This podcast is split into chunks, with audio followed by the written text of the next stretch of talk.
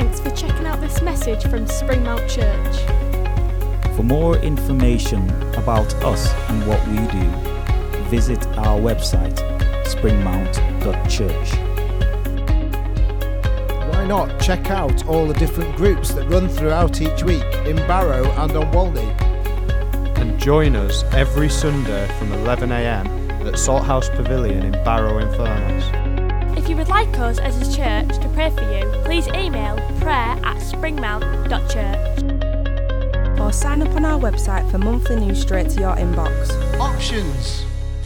You have lots of options, and today you'll have options. I suddenly realised that I've got a pair of smart greenish type shoes and I've worn a green shirt and blue trainers. That was a bad start to the day, wasn't it? Those options weren't good, but what choices or options are currently ahead of you personally? Or ahead of you as a family, or maybe even think further ahead of us as a church, ahead of us as a country. What options are there? Some of them may seem very appealing, and some of them may not seem very appealing. We've had options in front of us as family over the years in how to help people. And actually, I didn't know Barry was going to be here this morning, but we had an option as to whether or not Barry stayed in a tent on a rainy April weekend, or whether we said, oh, come and stay. We've got a space where Auntie Glenn's house was. It's not great, but it's better for the weekend than you staying in a tent. So we had an option to say, come on, Barry, we'll put you up in this granny flat for a weekend. Well, a weekend turned into 18 months. But actually, that option has blessed us, I think, most of the time. You know, Barry is seen as part of the family. He was present at my children's wedding because they were so adamant that they wanted him there, because he was always just hanging around, you know. But actually, we had the option to choose to do that. And actually, as I say, that's been a blessing to us. And I think it's been a blessing to him. But also, it's not always been perfect. It's not always been great. And he's done okay, but it doesn't mean he's perfect. It doesn't mean that that option has sorted him out for life. But it was an option to be hospitable. So after having Barry, we did the same option. And we chose somebody else who said, oh, I could do with somewhere to stay. And in that time, that person stole from us, hurt us, did things that they shouldn't have done. And actually, at one point, it was a very different outcome. Same option, same choice, but a different outcome. And actually, wouldn't it be easy if all our options we knew would go where they were going to end? Yeah? Wouldn't it be great if we knew that we chose that option and it was safe and secure? You know? If it wasn't for Barry, we wouldn't have done it for somebody else. And now I think, I wish we hadn't done it for Barry because I'm 800 quid down. But no, I don't think that at all. But no wonder that we're fearful of making the wrong choice, because actually one wrong choice can totally change where our life goes. You know, Moses, one time, God told him to strike a rock so that water would come out, and it did. The next time, God said, speak to it, but instead he went, well, last time it worked when I hit it.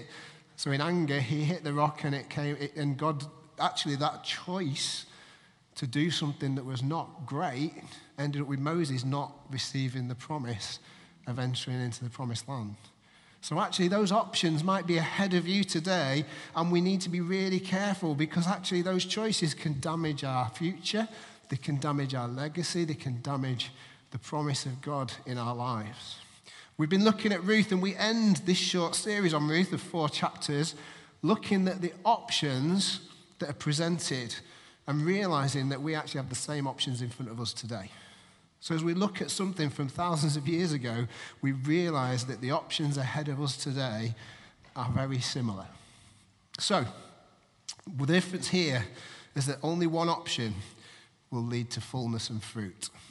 There's only one option that will lead to fullness and fruitfulness. The other option will just go to disappointment and emptiness. So let's read Ruth chapter 4. We're going to read it in chunks. So if you've got your Bible with you, we're going to read from verses 1 to 6. If you haven't got your Bible, the verses should come up behind me. So Ruth chapter 4, verses 1 to 6 says this. Meanwhile, Boaz went up to the town gate and sat down there just as the guardian redeemer he had mentioned came along. Boaz said, come over here, my friend, and sit down. So he went over and sat down. Boaz took 10 of the elders of the town and said, sit here. And they did so. Then he said to the guardian redeemer, Naomi, who has come back from Moab, is selling the piece of land that belonged to our relative Elimelech. I thought I should bring the matter to your attention and suggest that you buy it in the presence of these seated here and in the presence of the elders of my people. If you will redeem it, do so.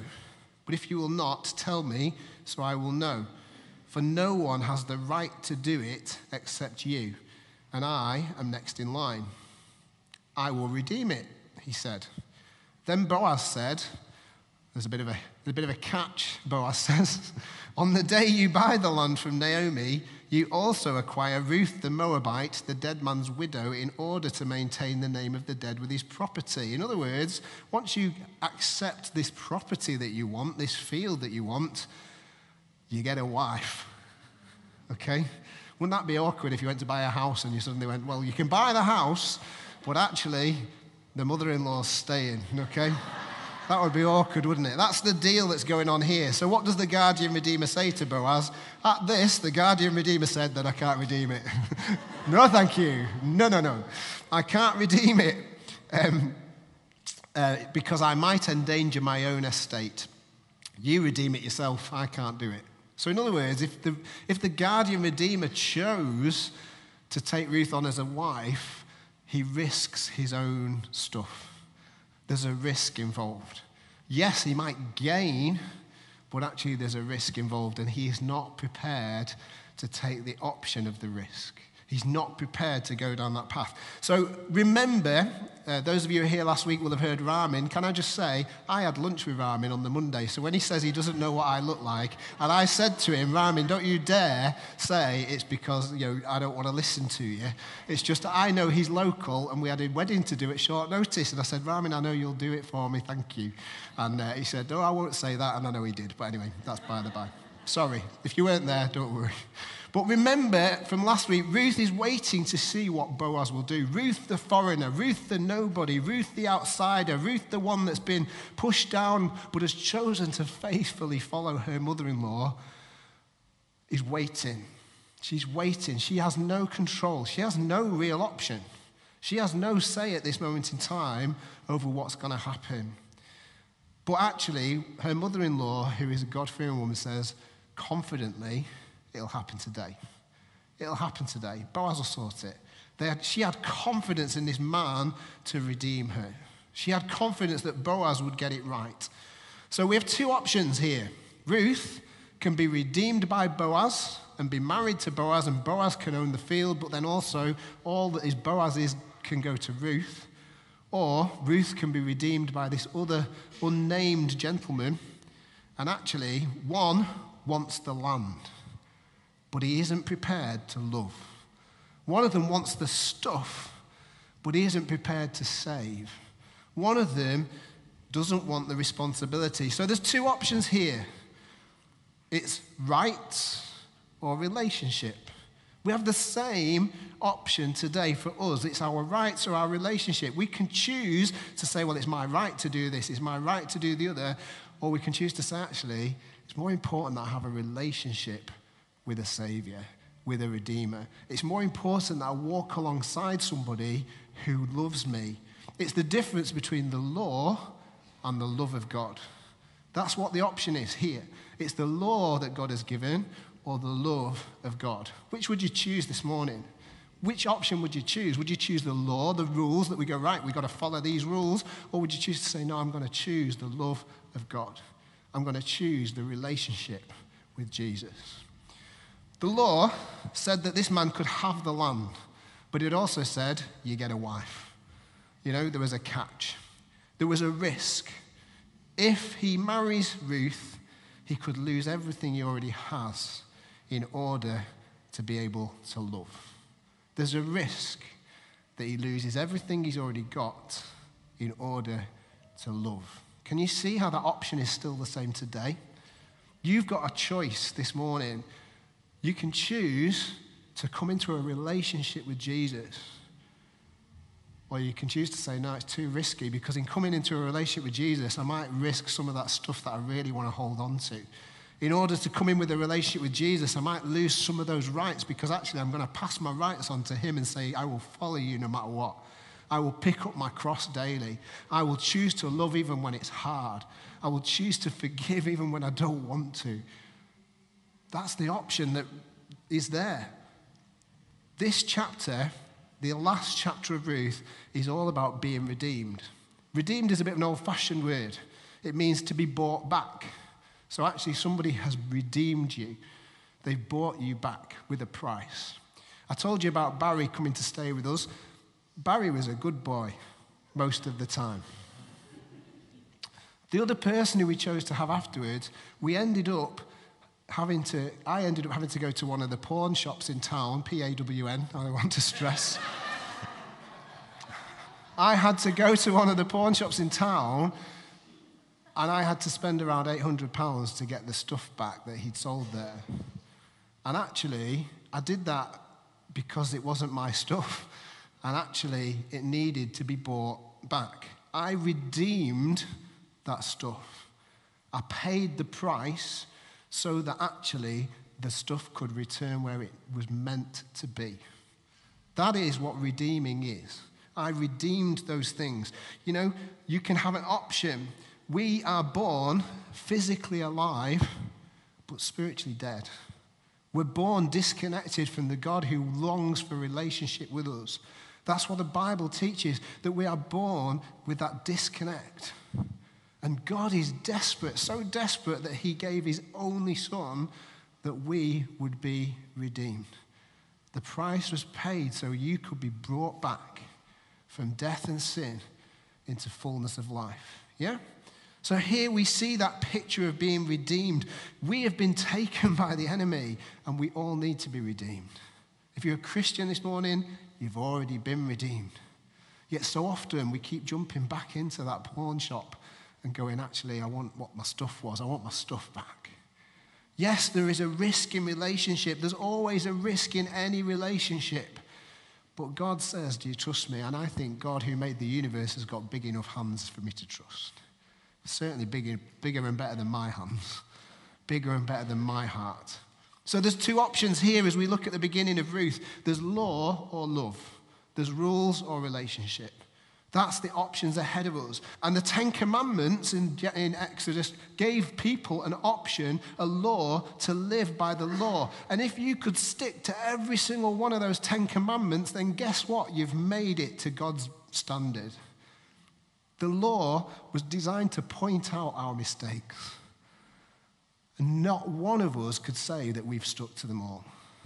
Let's start with, do not covet your neighbor's ass. Well, we haven't got anyone with asses next door. Don't be jealous. Don't be so jealous that you want to destroy somebody or steal something. But actually, let's go to the top of the list. Don't put any other God before God. I think all of us have put things before God. Whether it's ourselves, whether it's our work, whether it's our home life, whether it's our leisure, whether it's our relationships, whether it's the people we do business with, whatever it is. We've all broken one of those commandments, at least one. And so actually, the law only shows that we make mistakes. The law can't redeem us. The law can't buy you back from darkness into light. The law doesn't bring you into a relationship, it's just rules. The law isn't about love, it's about guidance. Law is right, but love brings relationship. So at the beginning of Ruth, we see that love is what it's all about. Boaz knows the law, he knows the rights, and so he offers this man an option, and he says, you can do it before me, you've got more rights than me, you've got more option than me, will you do it? And the man goes, yeah, I want that land, I'll have the stuff. Maybe some of us this morning want the stuff that goes with having a relationship with God. We want the promise of eternal life with him. We want the promise of blessing. But maybe some of us struggle to say, actually, I want a day by day relationship where I walk with him. Maybe some of us just want to get our ticket into heaven or into the new world, whatever, wherever your theology is, into the new earth or the new whatever. But actually, maybe that's all we want. We're not interested in all the stuff that comes with it. We're not interested in building a relationship. We've just sung, and I think it's a favourite of yours, that Barry, isn't it? That song, yeah? Build My Life. We've just sung it. I will build my life on you, my God. It is a firm foundation. It might be a risk because you're thinking, what do I have to give up in order to do that? But actually, what's a risk when you've got a firm foundation? Where's the risk when actually you can stand on him? When the storms come, when the rain blows, when the wind comes, when actually chaos comes against you, we can stand firm on Jesus. Because he's already paid the price. He's the one who says, come to me, all who are heavy burden, I will give you rest. Come to me, my yoke is easy. This morning, your choice is law or love, rights or relationship. And you can choose to turn them all down. But God says, I love you. Then we have a choice of fear or faith. You know, Boaz is willing to publicly proclaim his love for Ruth in a public environment. He's willing to stand there and say, I want to redeem not just the land. I don't want just the stuff that comes with Ruth. I want Ruth. And the risk to my own family, the risk to my own stuff, the risk to things I've built up. I want Ruth. I don't care. I love her. And so Boaz has no fear. He simply has a faith that Ruth is the best option. What risks are there today to choosing love? To choosing love over all? To choosing love of Father God? You know, there's a banner at the front of the Keswick Convention every year that says, all one in Christ Jesus. It's by love that we're known as disciples. It's by our grace, God's mercy, God's forgiveness, God's compassion, that people will see something different in us. We can choose faith or fear. Ruth chapter 4 goes on to say this, verses 7 to 10. Now, in earlier times in Israel, for the redemption and transfer of property to become final, one party took off his sandal and gave it to the other. This was the method of legalizing transactions in Israel. So the guardian redeemer said to Boaz, buy it yourself. And he removed his sandal. Then Boaz announced to the elders and all the people, today you are witnesses that I have bought from Naomi all the property of Elimelech, Chilion, and Mahlon. I have also acquired Ruth, the Moabite, Mahlon's widow, as my wife, in order to maintain the name of the dead with his property, so that his name will not disappear from among his family or from his hometown. Today you are witnesses. He did it so that his name would not disappear. When we choose Jesus, we do it and we get to be called Christians. We take his name. Which would you rather follow, Christ or Ian? Because actually Ian's not going to save you. Jesus will. We have an option today of a redeemer who's given his all for you, just like Boaz was giving his all for Ruth. And we see this bizarre transaction. Have you ever done a swap? Yeah? What have you swapped? Books for another book. Yeah? Any other swaps? Any significant swaps? Anyone been on Wife Swap, the program, maybe? Who knows? Joel used to have piano lessons with Stella McKeever, for those of you who are old enough to remember Stella. And Stella had told him that she was going on location. And he came home and said, oh, Stella's going on Wife Swap. I don't know. I don't quite know where he got that from. But actually, yeah, swaps are interesting, aren't they? I remember reading a book, and I think I've mentioned it before. It's called One Red Paperclip. And it's the story of a man who decided one day he was going to try and upgrade from a paperclip to a house. And actually, he did it. So he swapped a paperclip for something else, swapped something else for something else to something else. And eventually, by the end, and this is a true story, he ended up with a house. And all he started with was one red paperclip. That's impressive, isn't it? Here, we see Boaz and this kinsman redeemer. The man takes off his sandal and goes, there you go, you can have the land. Swaps his sandal for his rights. And actually, it gives you a hint that even early readers might have been confused about this. Because it says, in early days, this is how it used to be. So even some of the early readers of the Bible would read this and go, what? Why is he taking off his shoe? And there's different reasons for that. Sandals play an important part in various Bible stories, yeah? So Moses took off his sandals because he was standing on holy ground. So in some ways, the sandals, maybe it represents that we need to get near to God. So to take off our sandals gets us nearer to God, gets us, in other words, the dirt on our feet, the places we walk through in life, the situations we go through in life, can sometimes hinder us from getting near to God. And it's symbolic. These aren't that big a problem to God. You know, if you've got your shoes on this morning, don't worry, okay? It's not a problem. I'd much rather you kept them on, because otherwise, when we get to the summer, the smell will be unbearable, especially the day after the Keswick and Coniston to Barrow, I would think. So sandals were important. It's a symbol maybe of getting near to God, that a deal before God that was made holy. Sandals also weren't worn by slaves. They were only worn by sons. So by taking the sandal off, in some ways you're saying, I don't want to be a son. I don't want to be in relationship. So maybe that was part of the deal. I don't want to be in relationship. You can have the field and you can have the wife. I don't want to be in relationship.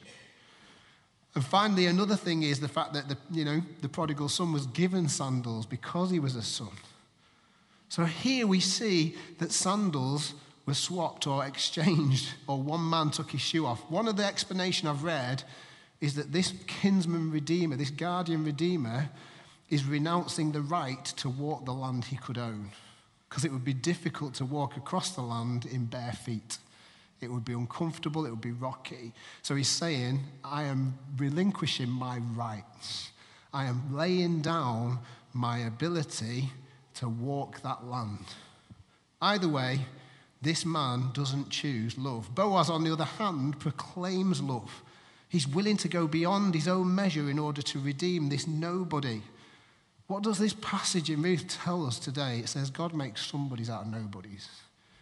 God makes somebodies out of nobodies. God doesn't care about your background, your past. God doesn't care about your current circumstances, but he does care about your future. And actually, he does care about what happens now onwards. And he says, I want you to have that relationship with me so you can walk the land I'm giving you, so that actually I can do it. And he actually wants us to choose to be loved and to love him too. Let's carry on reading. Ruth chapter 4, verses 11 to 12. Then the elders and all the people at the gate said, we are witnesses. May the Lord make the woman who is coming into your home like Rachel and Leah, who together built up the family of Israel. May you have standing in Ephrathah and be famous in Bethlehem. Shall we read that little bit again? May you have standing in Ephrathah and be famous in Bethlehem. Ruth the nobody, Ruth the outsider, Ruth the foreigner, Ruth the one who everybody would look down on, Ruth the enemy. This prayer is a prayer of blessing over Boaz and Ruth's relationship, that their offspring will be famous in Bethlehem. Who was their offspring? Eventually David, and then from David it was Jesus. They will be famous in Bethlehem because of their love for one another. Through the offspring the Lord gives you by this young woman, Boaz, may your family be like that of Perez, whom Tamar bore to Judah. So all of a sudden we go from a political situation to prayer. And I believe that's what God wants us to do, to go from those situations to prayer. The gate was the place for legalities. It was the place for discussion. But these were clearly godly men and recognized the need to pray. Recognize the need to pray. Not just seal a deal of business, but to proclaim the name of God and his blessing and his presence. Do you know, if we're not doing it for God and with God, there really is no point. How often do we get focused on business instead of blessing? There's another option today in this passage. How often do we get focused on business instead of blessing? Here we see Boaz loving and people praying, not just following an empty set of rules that help point in the right direction, but actually accepting the love and accepting the one they need to lean on. What is their prayer for Ruth? That she will become famous in Bethlehem, and that the offspring of Ruth will bring a family like that of Perez. Well, what's that all about? If I said to you, who's Perez? Who's going to put your hand up? Quiz question. Or Faye, you're just a swat. One person out of the congregation. Who's Perez? One person. So when we read that, we need to understand what the blessing of Perez would be, don't we? Otherwise, we sit there and go, well, that doesn't mean anything. And so often we can read the Bible and go, well, that doesn't mean anything. I don't understand it. Well, there's two things that Perez and the blessing of Perez was all about. Number one, Perez was an underdog, an outsider, a foreigner. So we see a similarity. Perez was a nobody. Perez was unimportant. But actually, she became a blessing, or he became a blessing, and his name means breach or breakthrough. So the prayer of blessing of Perez is about breakthrough, is about breaching resistance, is about coming against a wall that's an obstacle and breaking through. That's what the blessing of Perez was all about. So the blessing they pray for Ruth and Boaz's family is that they will break through every barrier that stands against them as they walk in relationship with Jesus. What a blessing that is.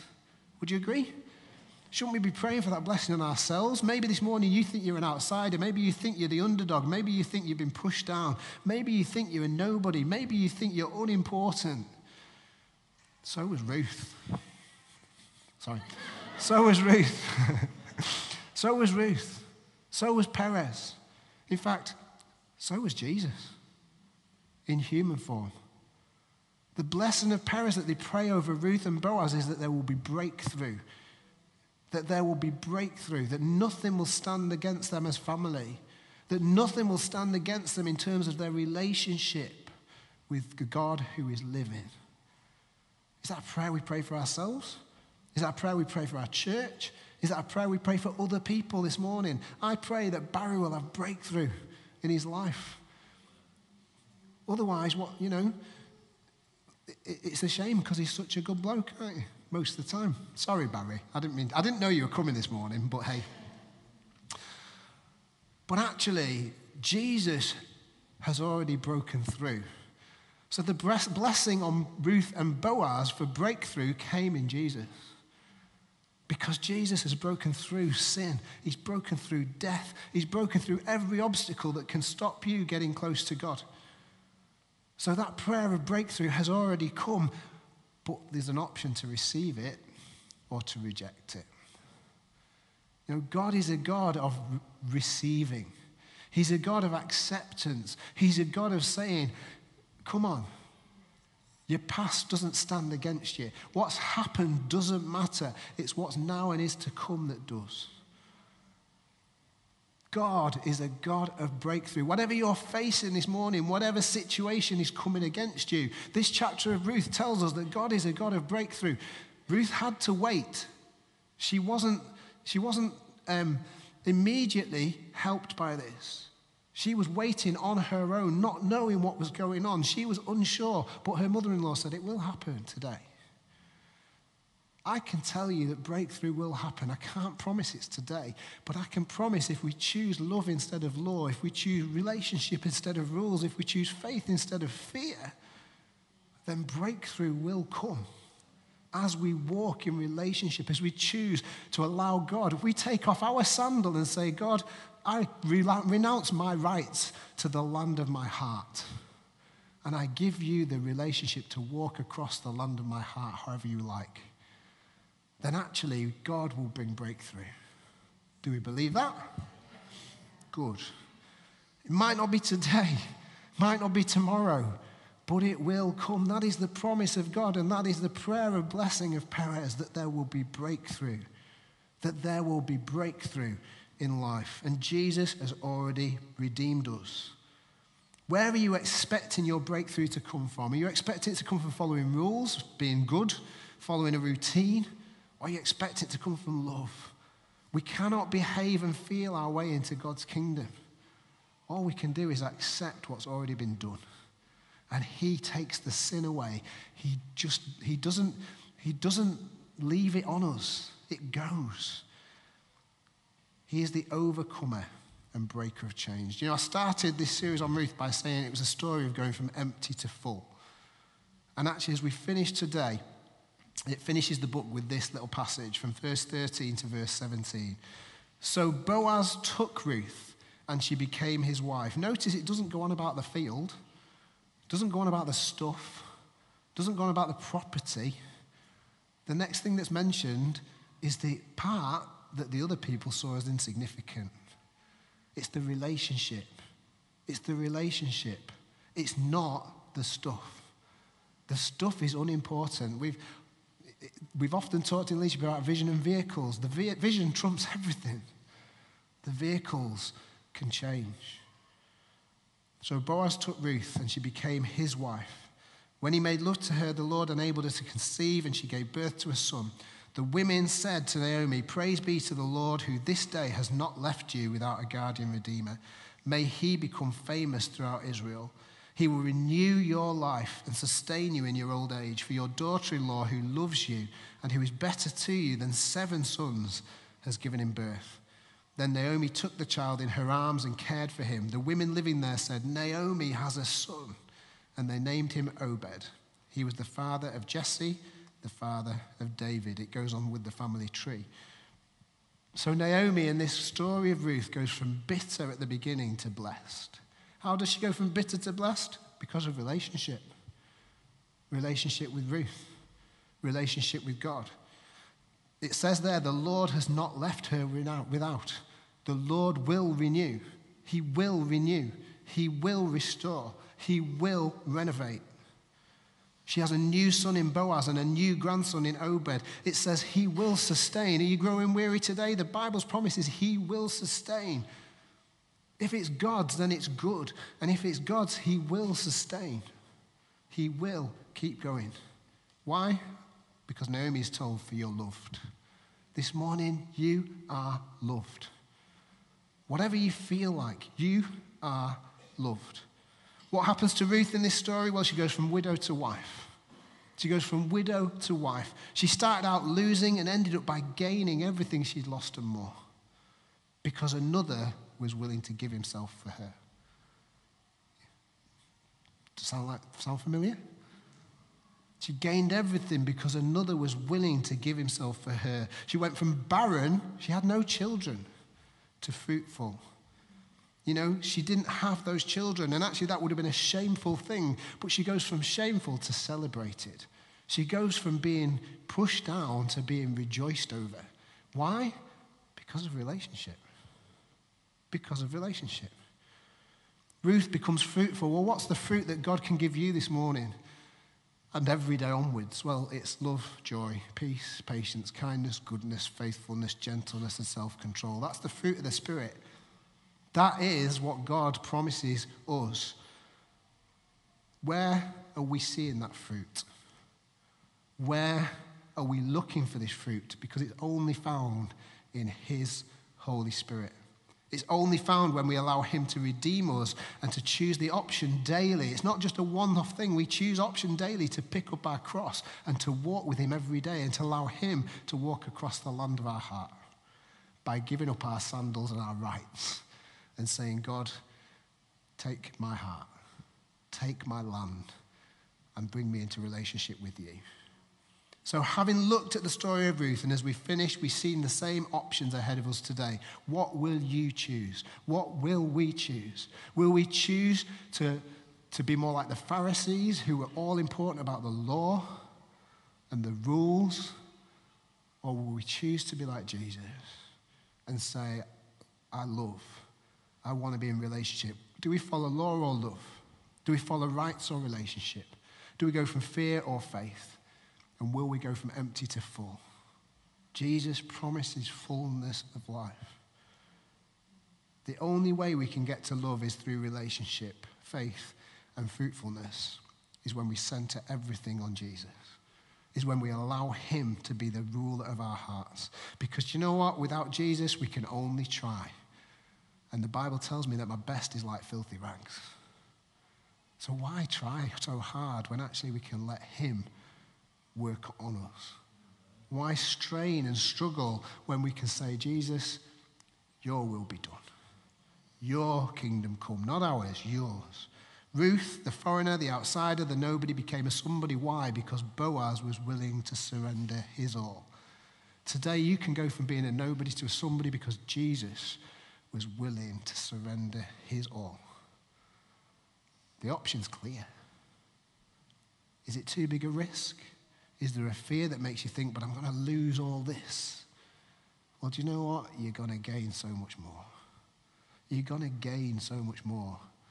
Love, joy, peace, patience, kindness, goodness, faithfulness, gentleness, and self-control. Today we see people wanting to be somebody's through TV or music or social media or reality shows or through having a position. But the only way we can truly be full is when we allow Jesus to walk across the land of our hearts and we say, you can have my sandal. But he gives it you back and says, you're a son. What is your choice? Maybe you're a Christian this morning. I'm going to invite the band back up. Maybe you're a Christian this morning. Maybe you've made that decision. But I want to encourage you that the prayer team are going to be at the back. The prayer team are there for people who don't know Jesus. The prayer team are there for people who do know Jesus. But we're going to take bread and juice to remember his body and his blood given for us. We're going to remember all that he laid down so that we could be in relationship, so that we could be redeemed. And the reason he did it was that because he first loved us, we can love others. That's what this is about. It's about taking bread to remember his body given, taking juice to remember his blood shed.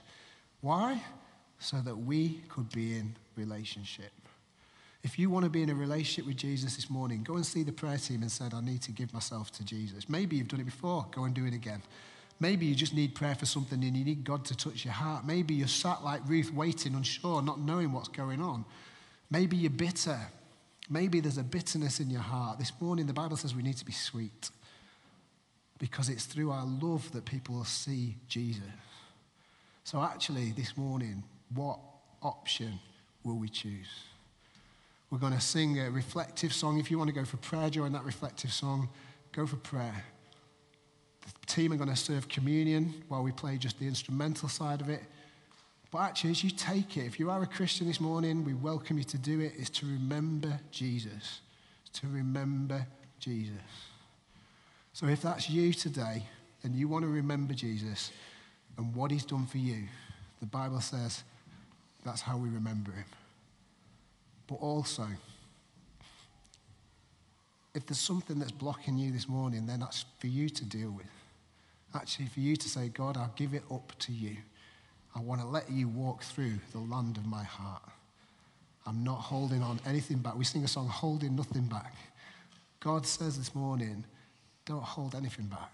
Don't be like that guardian redeemer that just wanted the stuff that came with the deal. Let's go for the relationship that brings love. Thanks, Nick.